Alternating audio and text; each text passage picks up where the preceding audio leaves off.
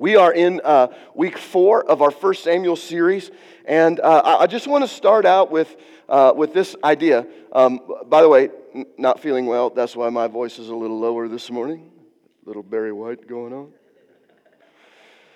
It doesn't work when you're sick, but uh, anyway, it should. Uh, so, week four, and I want to start out this way. Think about, um, think about this Satan will use your current situation to tempt you to sin. So think about the current situation that you're in. It doesn't matter what it is, whether you're on a, a mountaintop or whether you're, you're in a valley or whether you're somewhere in the middle, Satan is going to use your current situation to try and tempt you to sin. He's a master at manipulation. And so, wherever you're at in your journey, wherever you're at in your life, no matter what's going on, He's going to try to use the situations and circumstances of your life to get you to sin. He, he's a raging fire, okay? Never is quenched. And he's constantly trying to get you to take more steps uh, to sin. And so he'll always use your current situation to tempt you to sin. But on the flip side of that, God uses your current situation to get you to grow. And so you, you know the story, probably. You've heard the story of the two wolves that live in each of us. And, and, and one of them is, I don't even remember how it goes. One of them is angry, and one of them is kind. And, and you say, which one survives? The, the one that you feed. And so, in every area of our lives, we have Satan trying to tempt us to sin, and God using that same exact situation to try and get us to grow. Let me, um, let me explain it this way, maybe give you a little example that maybe you uh, uh, can uh, connect with better. How many of you remember or know of a young lady named Hannah Montana? Anybody know Hannah Montana? Yeah, if you've got kids, you know Hannah Mon- Montana. If you're uh, maybe in high school or something, you probably grew up with Hannah Montana. In the early 2000s, every little girl dreamed of being Hannah Montana. Nobody really cared for, uh, for Hannah Stewart. That was her other alter, not so cool ego. Um, but everybody wanted to be Hannah Montana. And if you're not a Hannah Montana fan, uh, maybe this one will get you. What about Jason Bieber? Anybody know Jason Bieber? Like Jason Bieber? Yeah.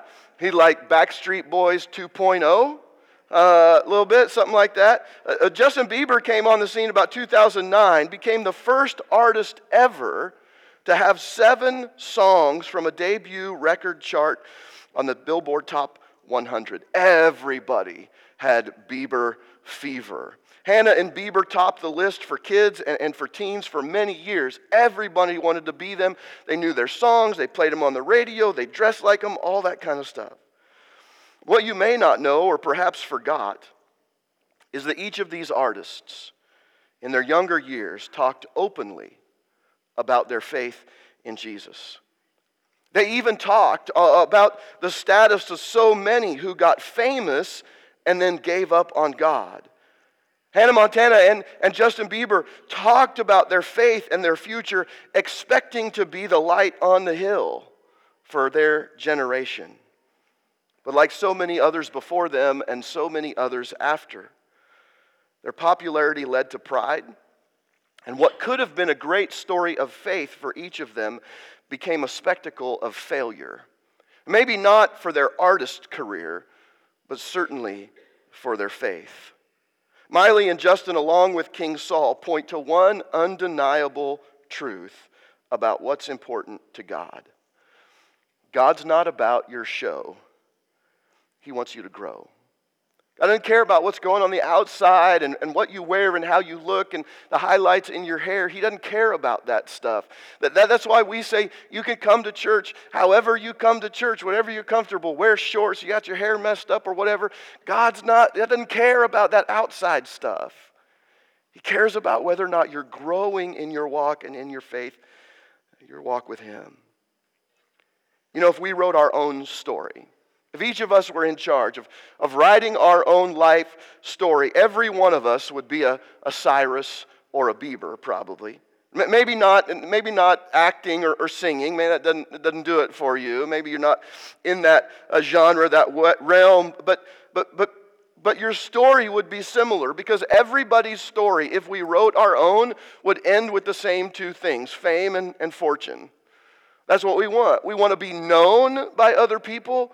We want other people to like us. We want other people to be excited when we show up. We want them to clap when we walk in the room. We want their eyes to turn towards us when we come in. And we want to have the money to be able to do the things that we want to do. And so, no matter how we write our story and no matter what is going on in our life, we're all going to try and end up in the same place. We're going to try to be important and make sure that we have money. What we often fail to realize, though, is that while we'll, we're busy writing our story, Satan is, is busy crafting our demise. And it doesn't matter to him when or how we fall, just as long as we stop following God. And Satan is a master at this. If your life is, is in a current state of obscurity, right? Like nobody knows you, you feel like nobody really cares about you, nobody looks when you walk in the room, Satan will try to make you feel entitled, like, like you deserve that kind of praise, you deserve that attention. And, and, and pretty soon, you're going to think, think you deserve it so much that you begin to demand it. And so he'll use your current situation there.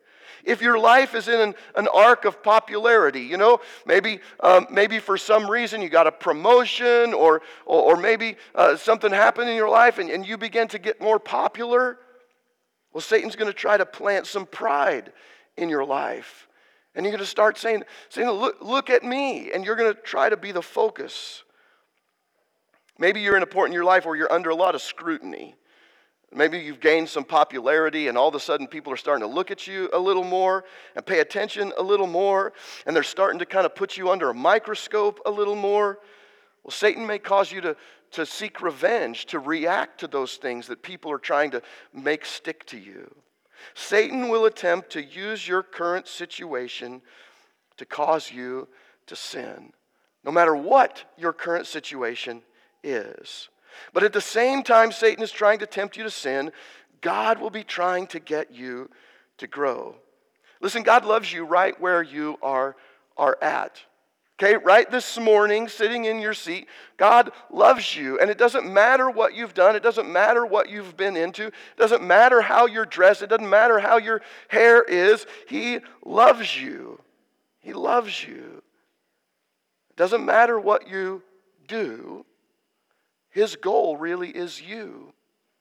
He's crazy about you. You matter to God. And, and what I mean by this is that He's not after you for what you can do for Him, He's after you for who you are to Him.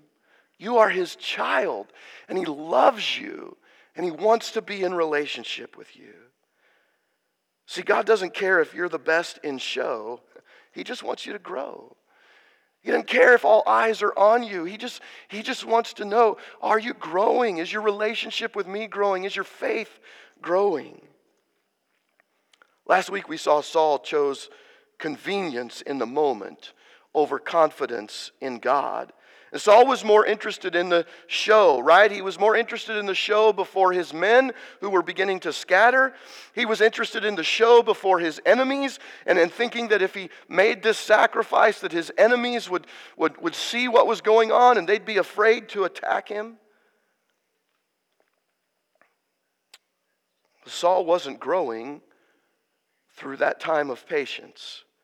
And because of this, Saul began to consistently give in to the temptations of Satan instead of allowing God to grow him. And so at that moment that, that, that Saul, Saul gives in to that temptation to sin and to, and, to, and to put his stock in the show, Samuel comes, right, if you remember last week, and, and says, Look, God, God's, gonna, God's, God's not going to put up with this.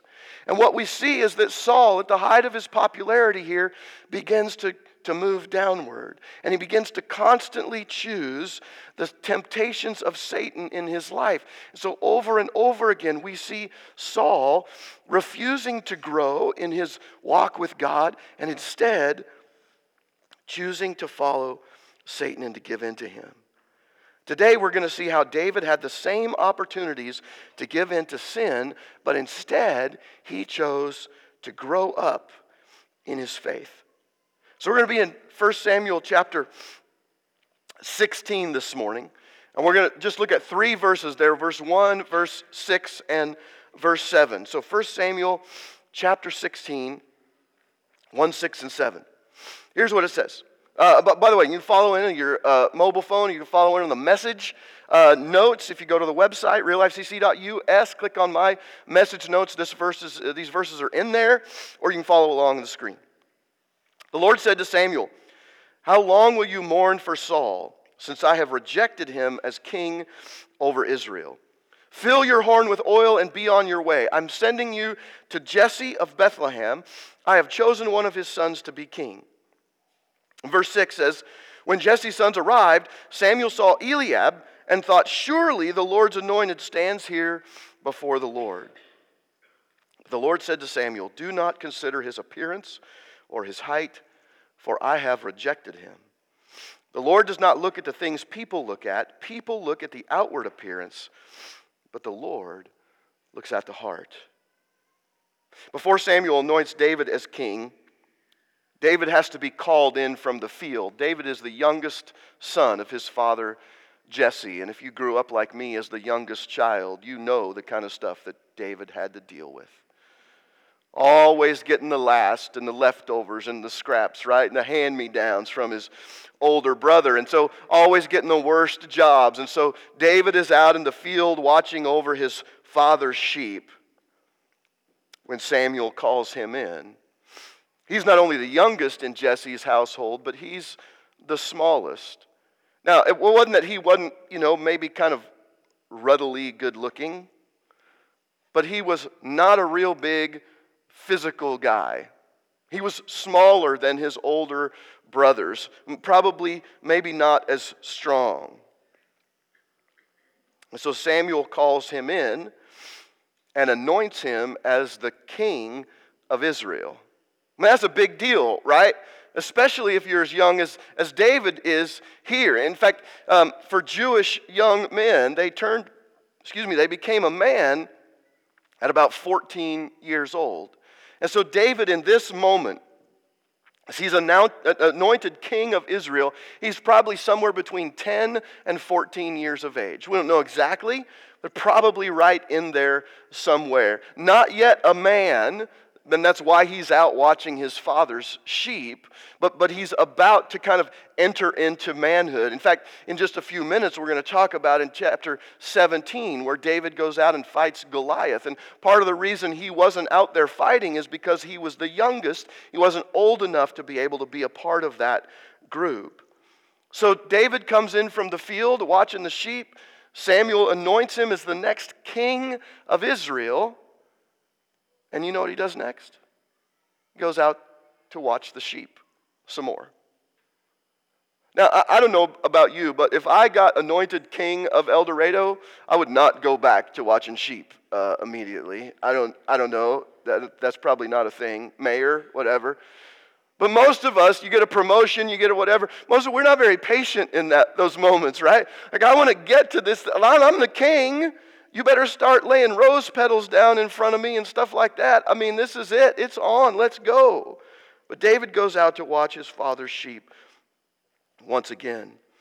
David's early life is marked by obscurity. He's alone in the wilderness watching sheep, and nobody knows about him, and nobody really cares about him. These were probably lonely years for David.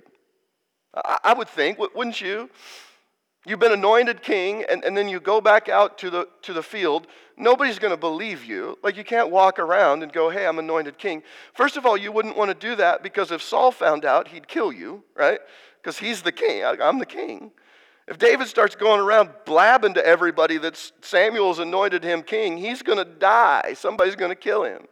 So he got to keep it quiet. And, and secondly, nobody would believe him even if he said that. You're a shepherd, you're out here, you're king and, and yet you're still watching the sheep? Like, that's ridiculous. Nobody would do that. If no, you know you're king, but you're spending your days with sheep for your dad, there's certainly going to be some opportunity for Satan to cause you to start feeling entitled, right? David probably started going, well, wait a minute, where's my robe? Where, where's my crown? Where's the people following me around and, and helping me do things? Why am I out here all by myself? But David doesn't use his time out in the wilderness with the sheep to, to feel entitled. Instead, he uses this time in his life to seek God. And so, what we find in these early years of his, of, of, of his uh, kingship, really after he's been anointed, is that he's developing his skills with a sling and a harp. And he's working to discover that God is with him and what that means. Now, during this same time that David is out in the wilderness with the sheep, Satan isn't content just to, just to get David to sin. He literally tries to kill David by sending a bear and a lion after David's sheep. But instead of David dying, God uses this scheme of Satan to show David his power and that God is with him. And that if God is with David, that anything is possible. And so it's in these obscure years for David that he develops his skill with a sling, that he learns to play the harp really well, and that he goes after these animals, a bear and a lion. The text tells us that he actually attacks them and kills them because they were after his sheep. He learned what was possible with God. And after a few more years of tending the family sheep, King Saul, who's searching for someone to play the harp for him, is told of David's ability at harp playing. That David is brave, that he's a warrior, that he speaks well, that he's fine looking, and most importantly, it says that the Lord is with him. I think David probably saw his chance here to get into the, the palace. And, and finally, he must have thought, I'm going to become king. I've moved from out in the field with the sheep into the palace. But instead, David continues in obscurity, filling a rotation in playing the harp for King Saul whenever he starts to feel bad. In fact, David is uh, in such obscurity, even in the king's employ, that even after David has had a conversation with the king, so David talks with the king, and he's now heading out to fight Goliath in chapter 17. And Saul asks his advisor, Whose son is that? I'm like, dude, Saul, you just had a conversation with this guy. And you don't know who he is? He said, Whose son is that? And his advisor doesn't know who, who David is either. He says, Well, I don't know. You just tried to put your you just tried to put your armor on this guy. You don't even know who he is. David's obscurity continued. David made little impact in those early years of his obscurity. And the fact is that most of us experience those times. We work in jobs that we don't like. We work in jobs maybe that don't pay much because we're, we're maybe trying to get through school or, or do other things. We, we don't have nice things. We don't drive nice cars. We wear hand me down clothes. And we feel like nobody really cares about who we are, where we're at, or what's going on in our life. We're not well known. We don't have our own YouTube channel. We're just trudging through every day trying to make the best of it. But this time in obscurity is, is not a time to waste. David uses this time to develop his trust in God, his abilities with the harp and the sling. And some of his greatest moments, killing the bear and the lion, were done without anybody watching. But those events in the darkness set him up to accomplish the same feats when all eyes were on him. And so, my encouragement to you this morning is if, if you feel you're in a time of obscurity where nobody's paying attention to you, you don't feel like you matter, you feel like the stuff that you're doing just isn't really getting out there, and you're not getting the notoriety that maybe you feel like you deserve, don't waste this time. Leverage it. Drill down into who you really are. Develop your faith and trust in God and prepare yourself for whatever God writes into your story. Let me give you an example of why I think that's important. Nobody sees the star athlete in the dark gym late at night, practicing free throws, one after the other, until sinking that shot just becomes habit and it's just muscle memory. And I don't even have to think about it anymore. I just take the ball and shoot, and it goes in the hole. Nobody's in the stands watching and cheering and applauding when you're shooting those baskets over and over, thousands and thousands of free throws. But without those thousands of minutes in the dark, You'd never make it to that moment in the limelight. We don't leverage obscurity enough, I think, in our lives. We all think we deserve to be in the limelight. We deserve to be the star of, a, of our own story. And, and what David shows us is that, is that in those times of obscurity, we really are able to develop who we are. See, who you are may be discovered when everybody's watching, but it's developed when no one is. So David goes out and fights Goliath because he's learned to trust God already.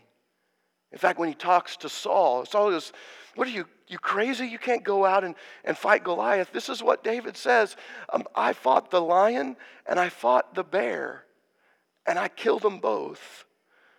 This Philistine will be like one of them. He, he developed that faith and trust in God in the darkness. And when the light was shine on him, he was able to go out and do this incredible thing because he developed those things in obscurity. And so David goes out and surprisingly kills Goliath. And that begins this arc in his life from obscurity to popularity. He goes from the valley to the mountaintop. It's after this victory that David becomes a full time employee for Saul. He, he's still playing the harp some for Saul because he's good at it, but he also now carries a sword. And Saul makes David captain in the military and leverages David's celebrity to rally the troops. Hey, this guy that killed that Philistine Goliath, he's going to be in charge, and you're going to follow him into battle. And everybody was excited. But David doesn't rest on what he's done, he responds to what is still left to do. And so, even in this new position with this popularity that he's gained, David continues he gains victory after victory. In fact, David does so well in commanding Saul's army and his company that the people start to sing this song. Saul has killed, it's not a very catchy tune, okay? It's not Bieber, all right? But this is what they sing Saul has killed his thousands, David has killed his ten thousands. It doesn't really fit. I don't know how, maybe a rap, you could do it like that. I don't know. But that's what they're singing as they come into town. And while David's popularity with the people continues to grow, he starts to come under some pretty severe scrutiny from Saul. You see, as your popularity grows, more eyes are on you, more people are watching you. That's why it's so important to develop who you are in the darkness. So that when the light is turned on, you're ready to go. Now, I don't want you to miss this. If you are after God's glory like David, Satan is going to seek your demise. And so, if you're sharing your faith at work, he may try to get you fired, or, or you might get hauled into HR and they tell you to be quiet and, and stick, quit talking about Jesus. If you're walking out your faith in public, Satan is going to try to get you to fall in public because then he thinks that'll get you to shut up.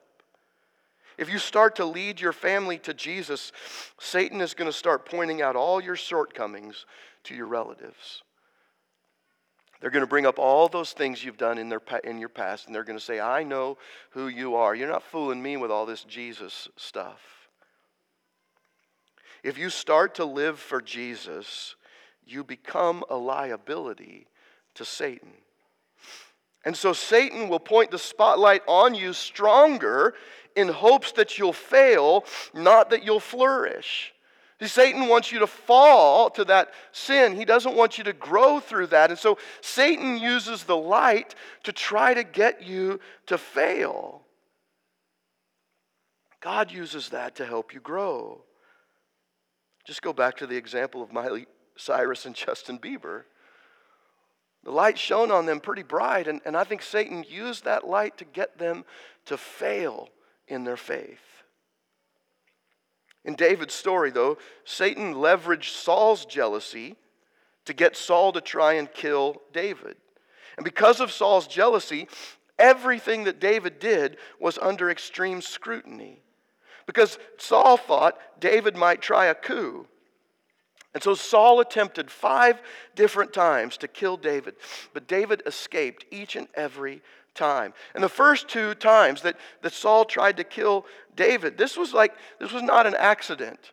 David was playing his harp. The first two times that this happened, David's playing his harp in, in Saul's chamber, and Saul picks up his spear and chucks it at David.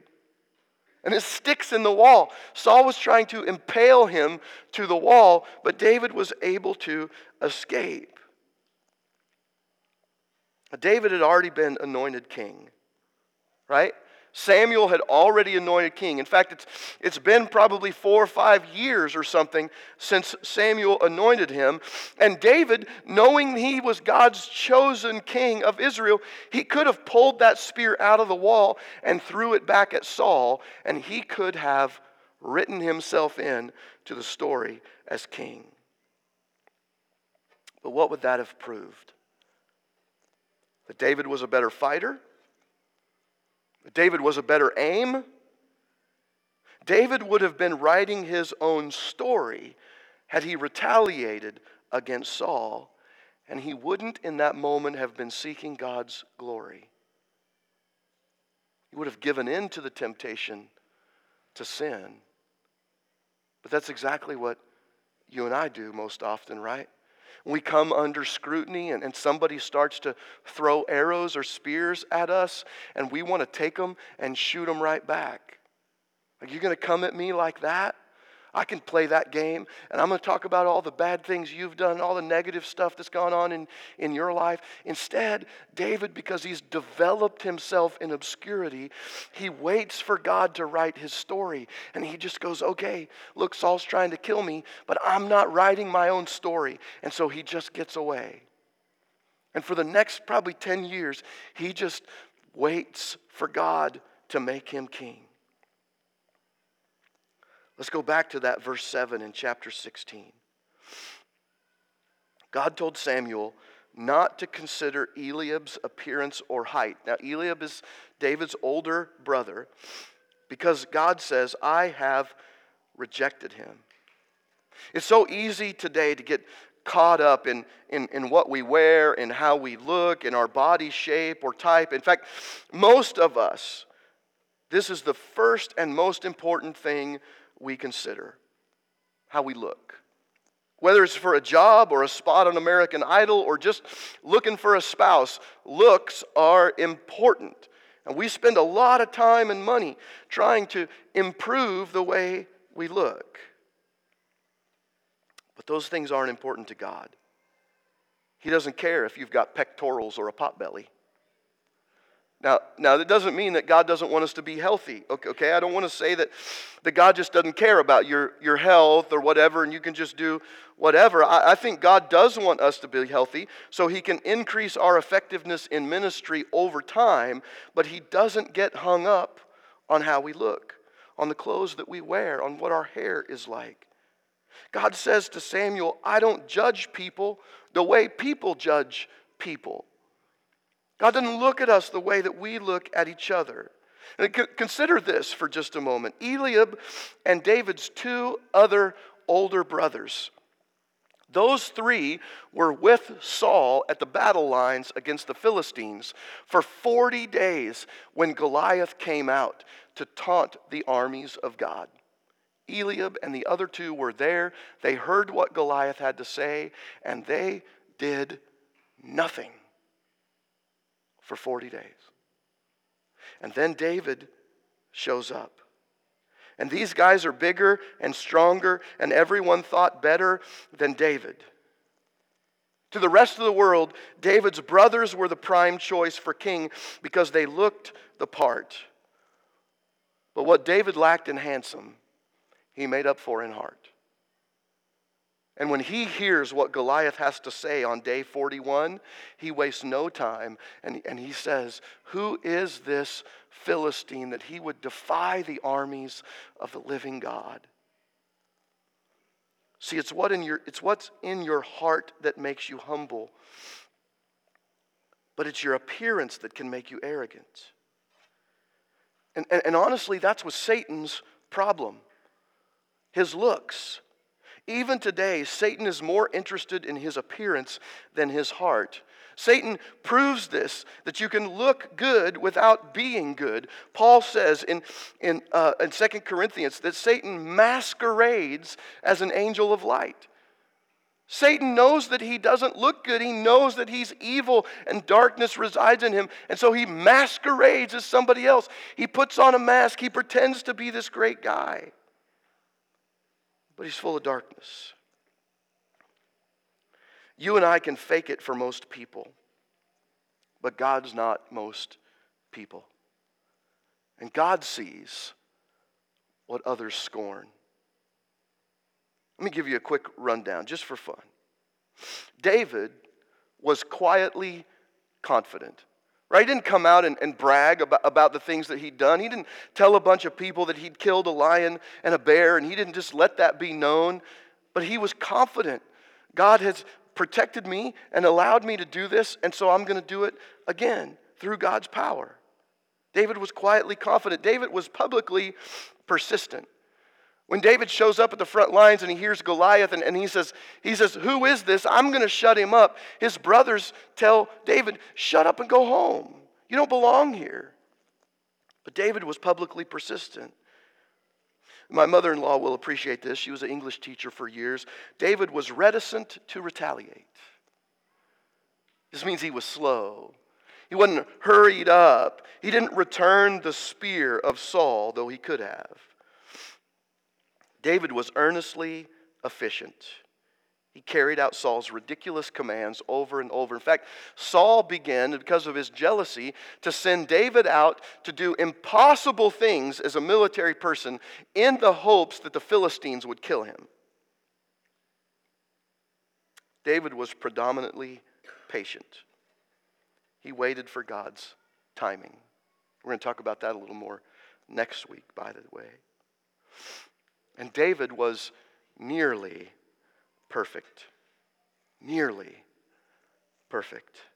He fell to temptation, but he didn't fail to keep trying.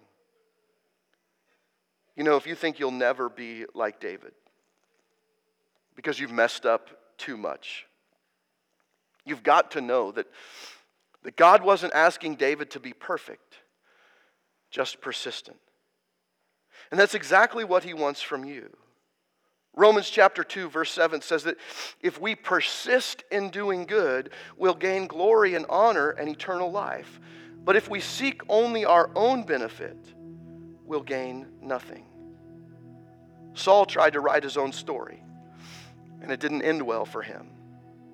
But David let God write his story, and it's still being written today. David's story is still being written because Jesus, Jesus came from the line of David. And David's promise from God was that if you follow me with all your heart, your line will be on the throne forever. And that's exactly what's happened. The kingdom of God in Christ will never come to an end. But for God to start writing your story, you've got to put the pen down. You've got to stop thinking that you can do it all on your own and start trusting that no matter what place you're in in life, obscurity or popularity or scrutiny, God is growing you for the next season. Instead of planning out your own story, we need to start seeking ways to give God glory no matter what place we're in in life. Just like David, we've got to trust God with the timeline of our lives. If you're a believer in Jesus today, you may not like where you're at in life. Whether that's obscurity or popularity or, or scrutiny or, or maybe security, and you, you think you're exactly where you want to be and everything's going great. But where you're at may be exactly where you need to be if you're going to be the king or the queen one day. And if you can let God write your story, it will continue to bring him glory long after you're gone. You know, if I were writing my story, I'd be the pastor of a bigger church. I'd have a better payday, a greater platform, and a big, fancy building. But I'm going to let God write our story. Because long after I'm gone and you're gone, I expect this church to continue to bring glory to God. Let's pray. God, thank you for using us in ways that we can't even now imagine. Thank you for calling us to be a part of this story that you're writing in our lives. And thank you, God, that that, that story isn't about our glory, it's about your glory. And I ask God that each and every one of us would, would be able just to step back, to put down the pen, and to let you write us into your story. As we do that, God, you're, you're going to take us places and you're going to do things among us that, that we might never dream. But in the end, the glory is not ours, it's yours.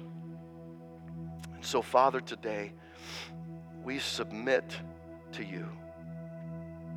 We confess, God, that we've messed up and we've sinned and we've gone the wrong way in our lives and we've tried to write our own story. And in some cases, we've even tried to write you out of our story. But God, we come this morning in repentance and just say, I'm sorry. God, we're going to put down the pen. And when we do that, you will pick it up and you will write us into your story and you will do things in our lives that we we can't imagine, and we thank you for that. We thank you for what you're going to do in our lives and in our church.